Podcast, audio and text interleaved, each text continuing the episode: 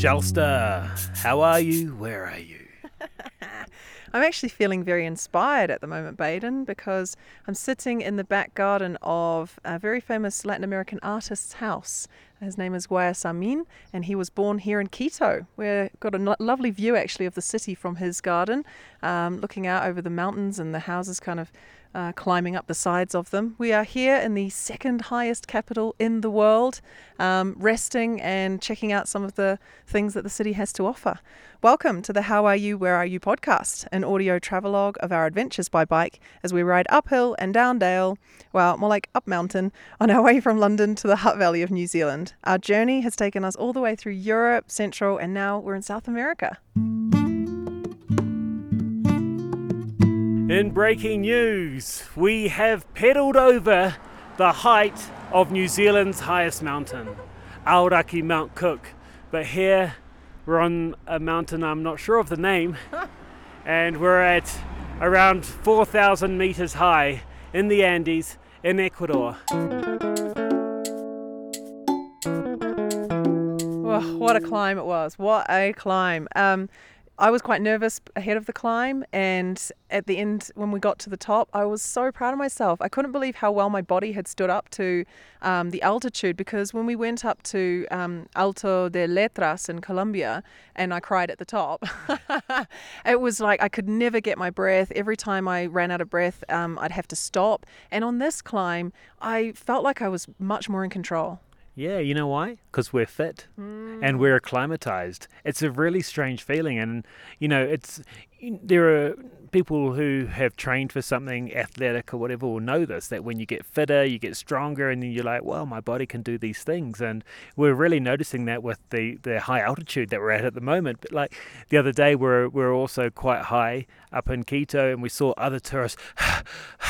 I just can't get my breath, and we're just like, what's your problem? You know, like we're rocking it up here. I remember when I went to Guatemala 10 years ago and I climbed up this volcano. Lower, the volcano I think is lower than where we cycled the other day.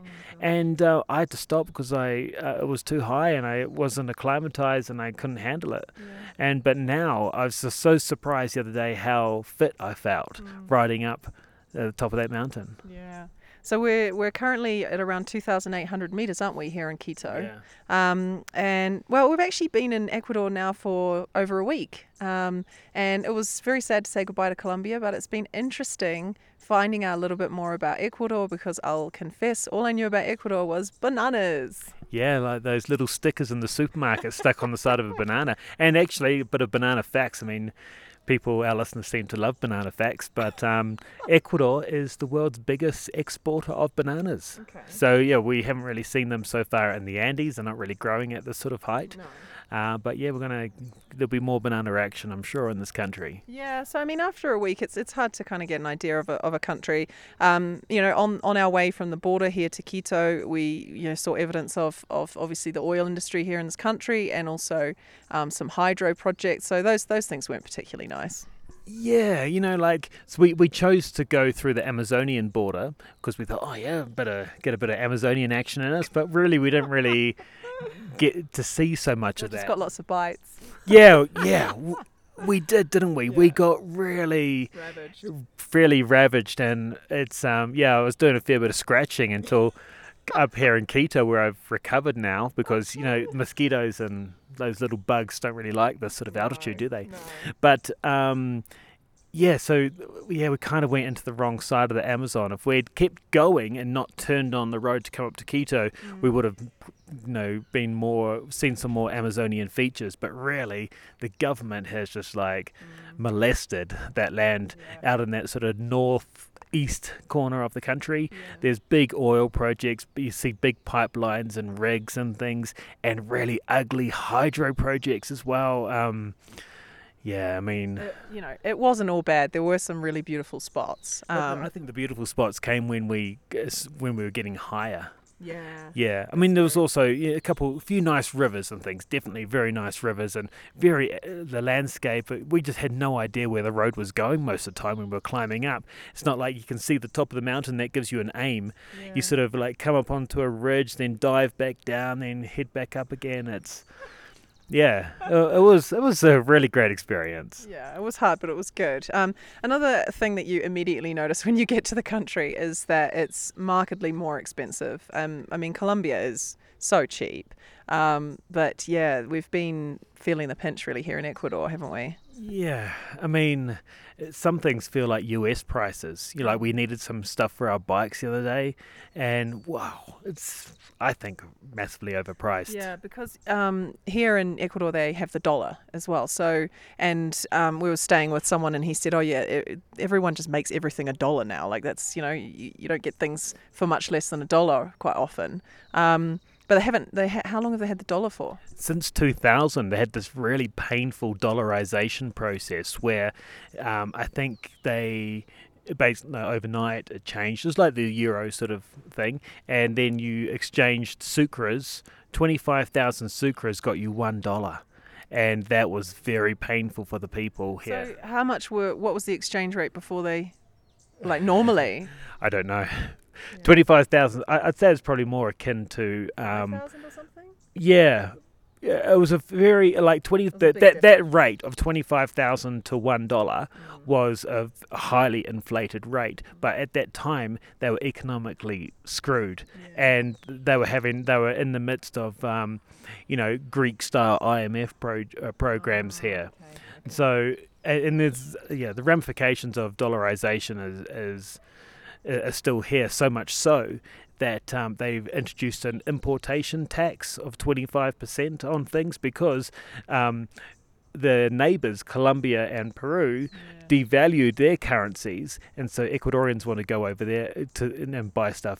Get their mm. stuff online and get it sent here, and they were like, "Well, hold on, you're screwing Ecuador." There's heaps of um, uh, propaganda posters around saying, "When you buy something, buy in Ecuador. When you buy shoes, buy Ecuadorian shoes." Mm-hmm yeah, so it's it's a real thing here, and it's because yeah they're they're a bit screwed by their currency and their neighbours having such low valued currencies. Yeah, uh, yeah. There's big. There's some. There were some big winners, and obviously some. A lot of people really struggling from it.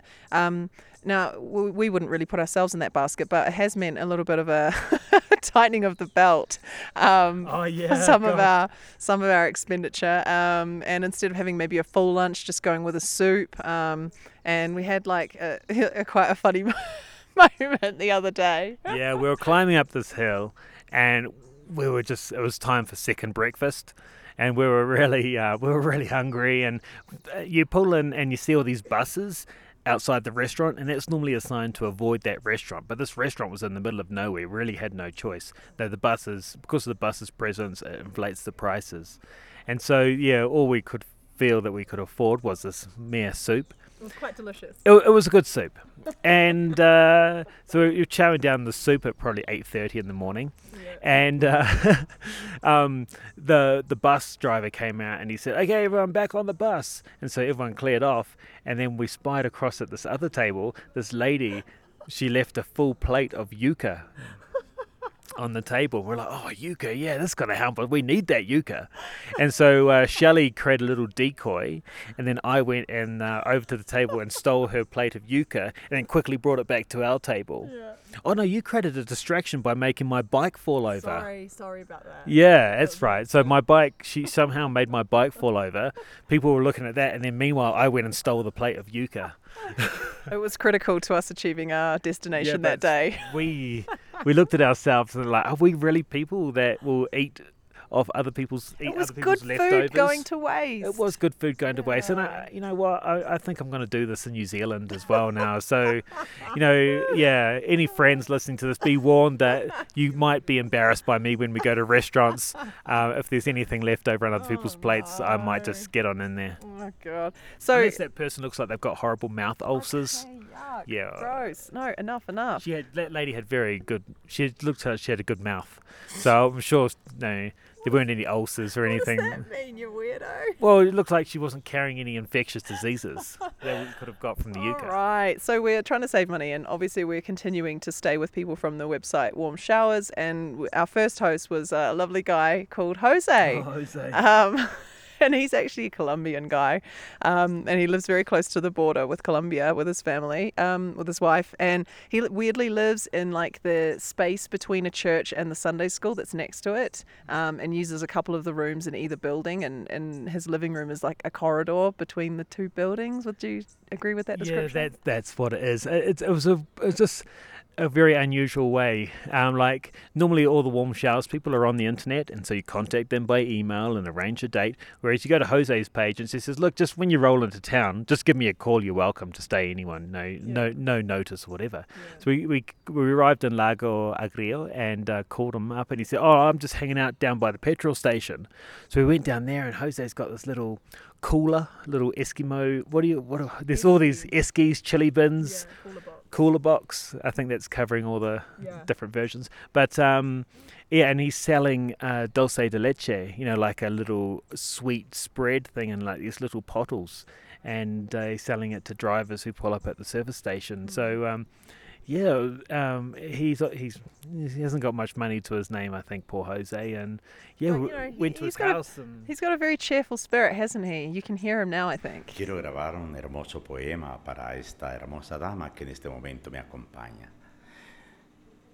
Tu boca, tu boca es dulce flor donde liba la abeja de mi alma, tu cariño. Te quiero tanto y con pasión tan viva que mi ser a tu ser por siempre ciño. Serás un sol sobre mi helada cumbre, para mi ardor fresco rocío. Alumbrarás mi vida con la lumbre de tus ojos purísimos, bien mío.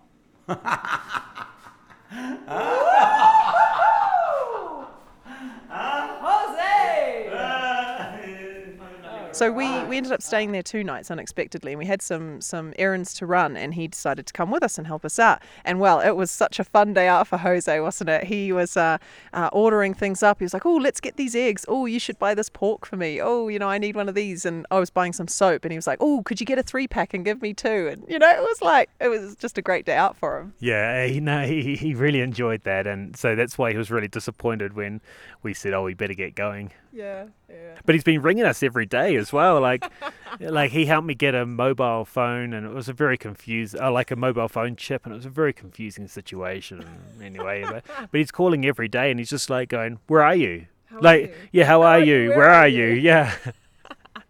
and uh, he's got nothing to say. He's just all he is is just asking where we are, and then he hangs up and he's like, "Hello, Jose, Jose." Genuinely, he does. So the other thing that we did, which was um, kind of exciting, but didn't there wasn't much ceremony around it, was that we crossed the equator and now we're in the southern hemisphere. Yeah, um, the good hemisphere. Yeah, where they play good rugby. You know, where it's like it feels like home. yeah, right for hemisphere, you know. Yeah, we nearly, uh, we actually nearly camped on the equator oh, line, yeah. but we um next to this river. But we ended up meeting this really friendly family, and I was swimming with them in the river, and we were all chatting away. And and then they they said they couldn't stand the thought of leaving us to camp there by ourselves in this lonely spot, so they invited us back to their house, and and we shared a meal and had a really good chat that evening. It was it was yeah. really nice, wasn't they it? They even killed one of their chickens in the backyard for the dinner, so that was a monumental experience. So although there was a bit of a hitch. Like when he said, "Oh, okay, let's come to my house," we're like, "Oh, so where is your house?" And he's, "Oh, yeah, just the just the next town." And there was this town maybe like 2k, 2K away. And so, okay, we, we don't mind backtracking 2k. But then we rode through that town. We rode through the next town as we are following in his car. We're like, oh my god, where are we going? And we like backtracked almost 10k uh, yeah. to this house. So that that was the bummer, and I was like, "What? What are we doing? This is stupid." That, that was genu- genuinely screaming at oh, me. I was so annoyed. We're like just whizzing downhill all these hard-earned meters of climbing, yeah, no. and which we had to do the next day. But It didn't. I mean. The the conversation and the experience of hanging out with Edwin and his family just made it totally worth it. ¿No comen arroz ustedes? Eh, sí, yo, nosotros cocinamos arroz mucho, pero nunca sabes sa like, el sabor como... No. sé. sal o... Sí, va. Oh, pero está rica.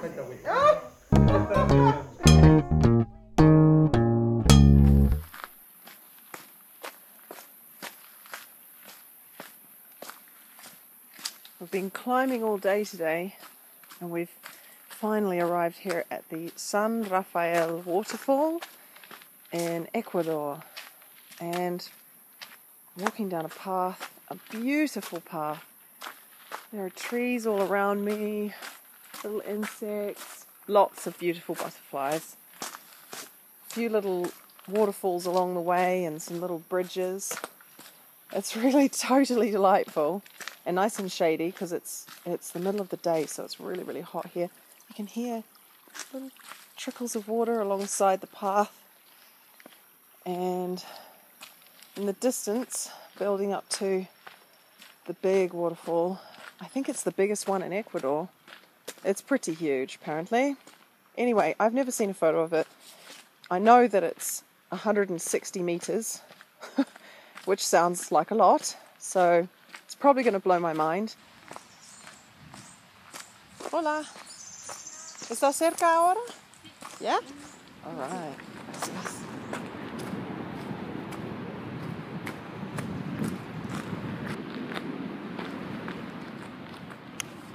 I was walking down here and I was thinking of my sister. I wish my sister was here. His, my sister and her kids and oh what?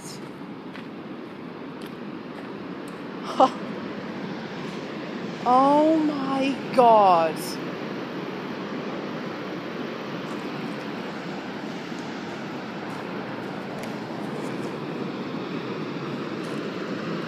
Oh wow.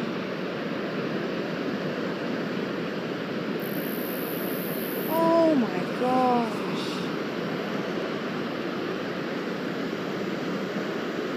We could see this river from up in the mountains and it's funneled its way down and it is all pouring off in one single huge fat stream. It goes from green to white and into it looks like powder, like clouds of powder at the bottom. And it's carved out this semi huge semicircular like amphitheater in the in the rock.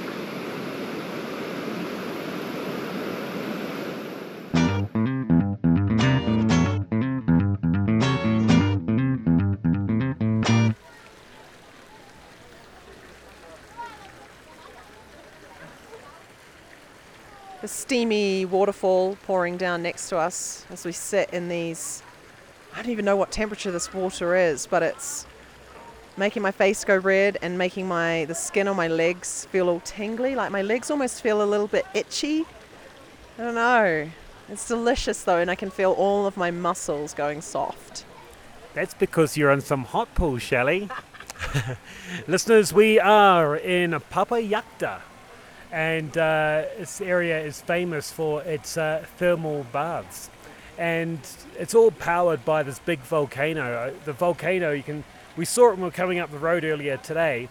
It's snow capped and it's over five and a half thousand meters high, and sometimes quite active apparently. And the the geothermal power from that and the sort of surrounding area has created these uh, hot pools, um, and we're we're finding them to be extremely therapeutic, especially after the last few days of cycling. We've kind of, I don't know, like for me, this is the least healthy I think I've almost felt on the whole trip. And probably not for you, Baden. You've had some other health problems. but, um, you know, you had a cold and it's still lingering on. You gave it to me, and now I'm my head is full of snot and clouds. I feel you got that cold by yourself. Well, I can't prove that you gave it to me, so we'll just have to let it rest. Let's get the lab tests. Yeah, yeah.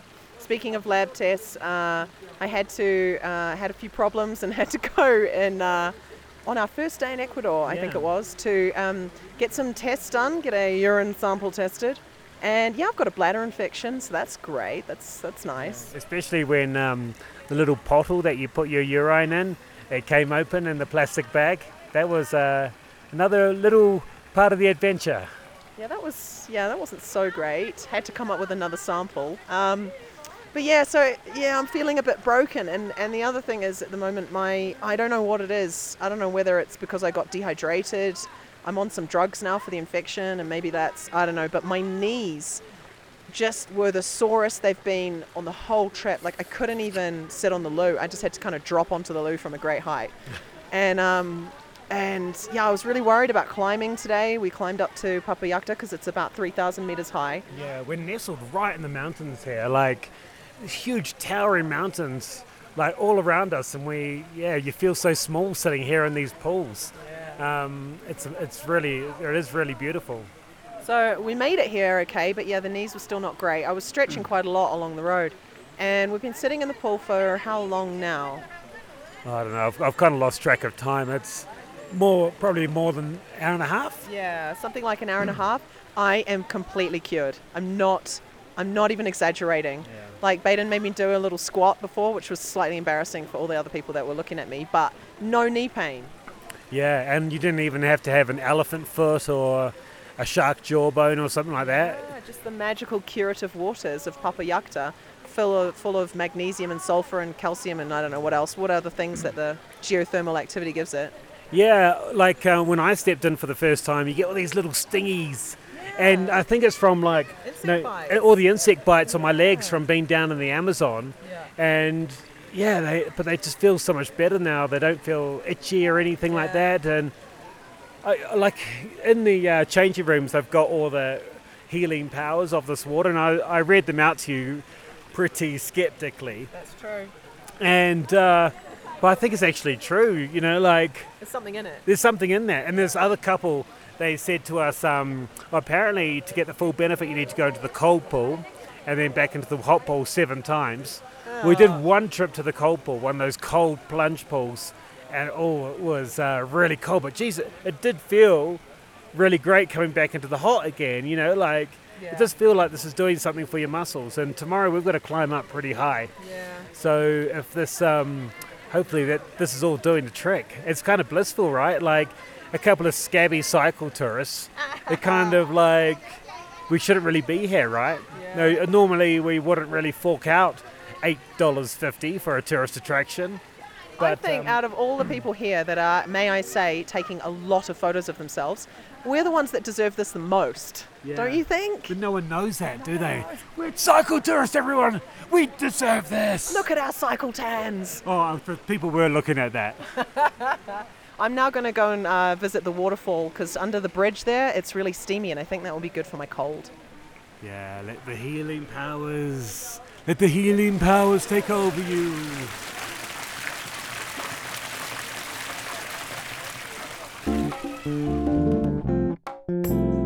Back to the backyard here of uh, the famous celebrated Ecuadorian artist Oswaldo Guayasamín. Yeah, it's pretty cool sitting in his backyard. It's his house is like this massive colonial style place. Um, kind of reminds me of Hemingway. The, the sort of house is such opulence and the art that's all inside, and yeah, just laxing out by his pool here and uh, the view that he has here in the Bella Vista. Oh, Bella Vista, good view is what it means. Uh, the Bella Vista suburbs, a bit of a well-to-do suburb here in Quito. Really special. We're surrounded by beautiful sculpture, and there's a uh, pine tree there with like lots of little what are they called? Wind chimes hanging from it. yeah. it's beautiful. Really lovely spot. I mean, we arrived into Quito uh, to a quite a different sort of a place. Really, we're staying with um, a wonderful host, Diego, um, slightly further out of the of the city, and he lives in um, sort of a tower block. It's very typical uh, here in Quito. Like as I looked out here, I can see heaps of these sort of similar tower blocks, but his one's in like a big complex where there's maybe ten blocks. Yeah. Um, yeah, it's it's just the way people live here in Quito. Yeah, so we, we were out there on the first day just resting, and um, you know, you just kind of uh, you, d- you don't really have a sense of, of the city. So um, when we finally summoned up some energy to get out there and explore, we decided to start with a bird's eye view of Quito. Wow, quite spooky staring down the hillside here. We are on Quito's Teleférico, and it's brought us all the way up from 2,800 meters in the city to 4,100 meters in the mountains of the Andes.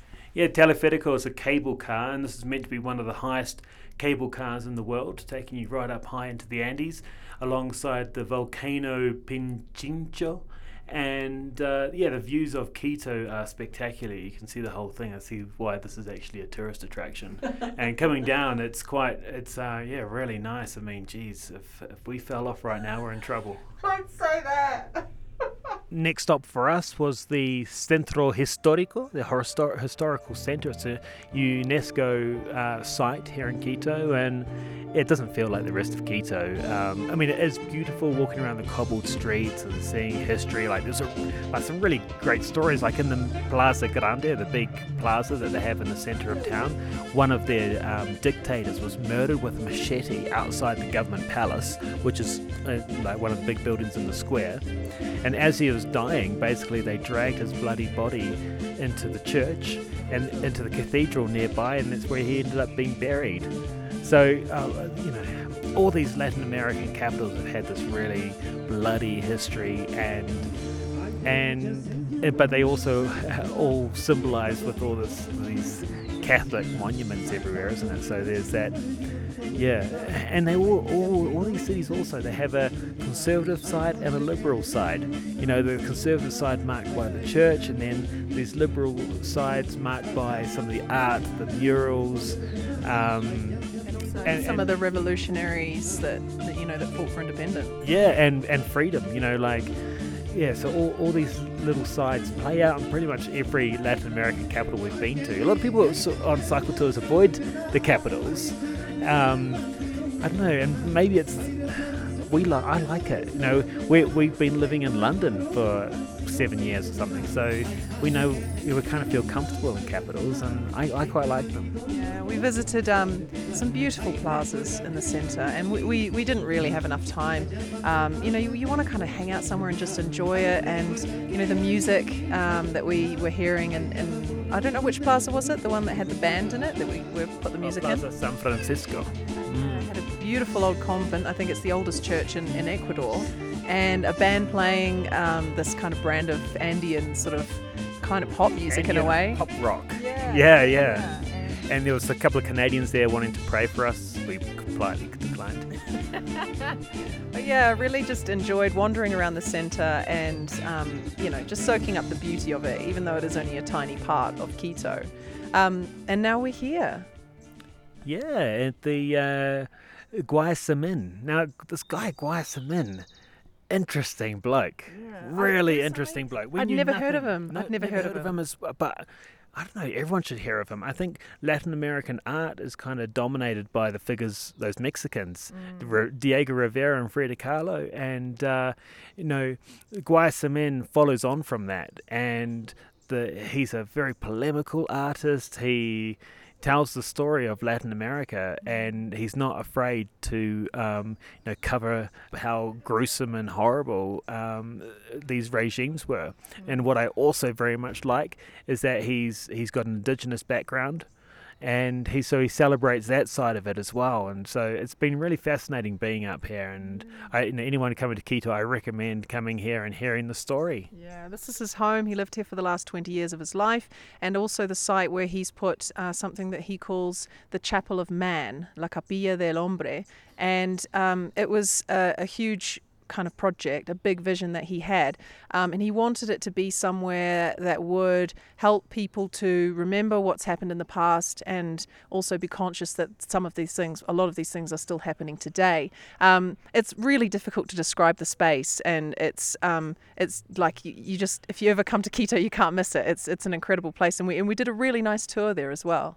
Well, my name is Constanza. I'm from Venezuela, actually. I'm 25 years old, and I'm a guide in the Guayasamín's museum here in Quito. So his art is really concerned with um, a lot of the terrible things that have happened in modern Latin American history, but not with the events themselves, but rather the consequences of, of those events and their impact on the people.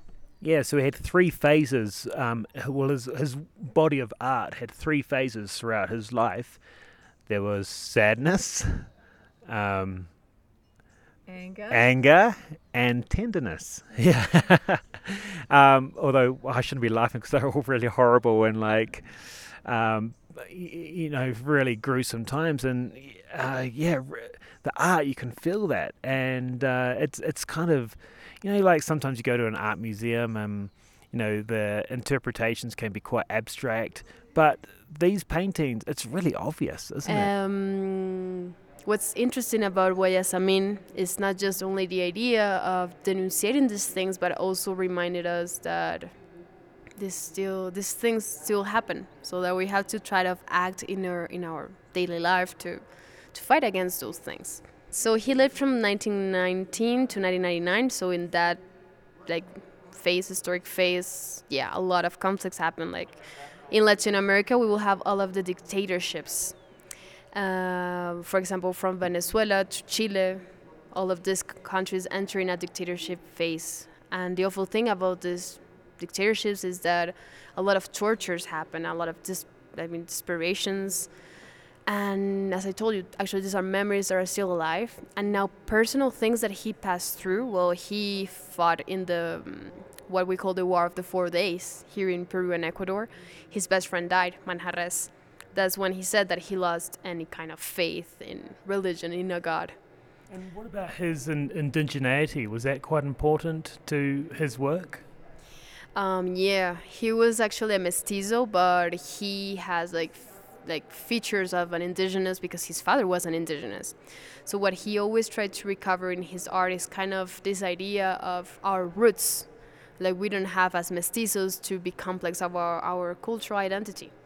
This is something really funny because nowadays you will see that a lot of Latin American girls try to look more like European. You know, they try to be like blue eyes. I mean, like blue contact eyes and to try to be blonde and what he tries to fight is to tell us you know you have to do your own cultural identity you don't have to try to look like blonde european people i mean some people don't like him because they say he was kind of a left tendency and he was poor and then all of a sudden he became rich and he didn't help people or he didn't like had nothing he was kind of an hypocrite let's say he was kind of pre-hispanic but then his two wives were french and the first one ecuadorian so people tend to have this as i told you hate love relationship with Guayas It was a shame that he didn't actually get to finish this building. Um, he died in 1999 at the age of 80 of a heart attack.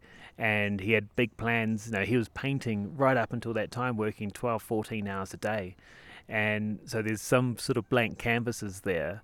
But uh, the building feels complete, doesn't it? And you, uh, no, just the building and the architecture in itself is creates an expression and a feeling as well. It's just such airy fairy stuff to be talking about, but oh my god, I just like I feel, um, yeah, I feel like I've really learned something. I feel like, you know, I can understand Quito, Quito and Ecuador now, you know, and I'm looking forward to seeing as we travel through Ecuador how um, you know some of these themes may like present themselves in the countryside that we cycle through.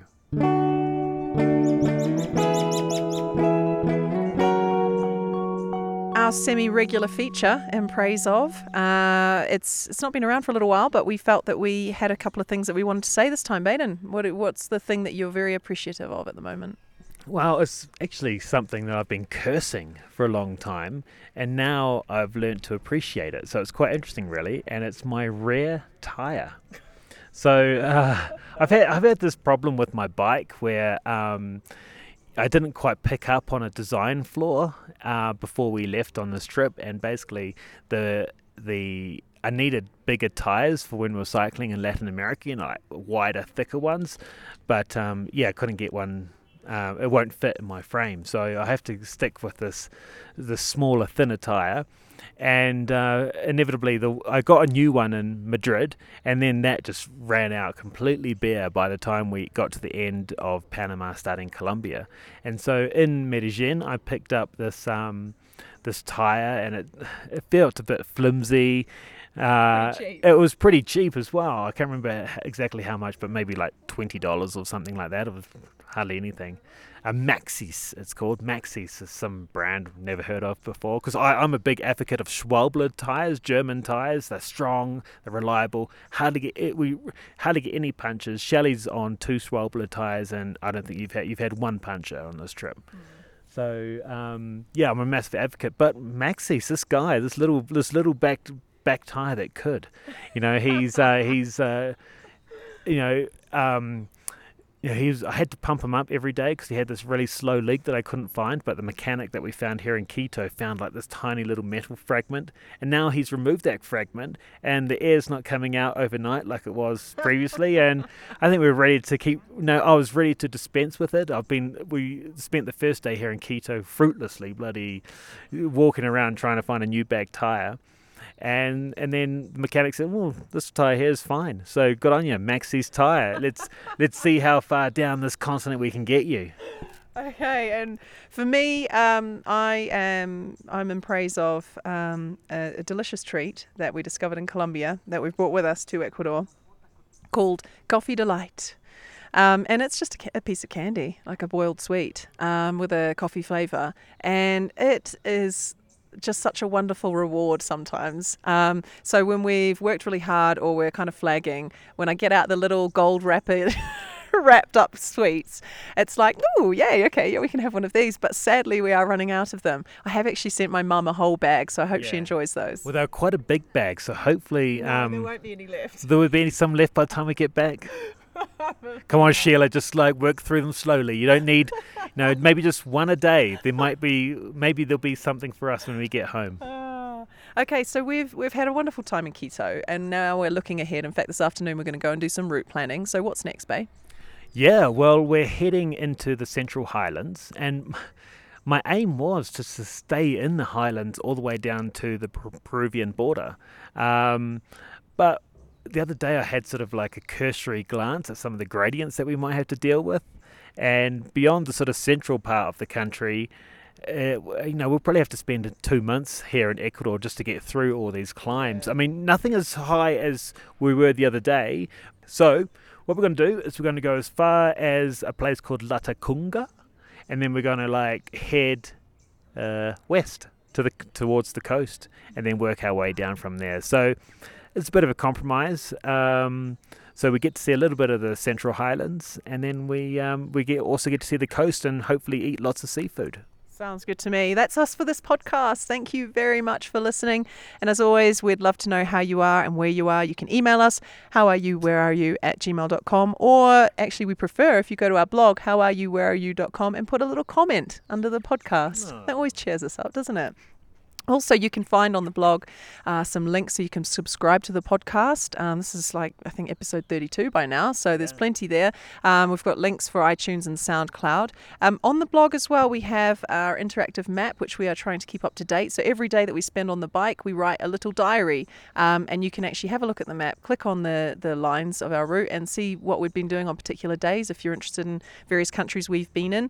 Also, we send out a little note every month, a kind of a little newsletter update. So if you'd like to. coming out soon. Yeah, if you want to receive that, you can do that on the blog too. Thank you as always to Callum Campbell for the wonderful music in the podcast. And you can get Baden online, um, Twitter at Baden C and Instagram Baden Cycling. And yeah, all right. From 2,800 meters high in the sky in Quito. See you next time. Ciao.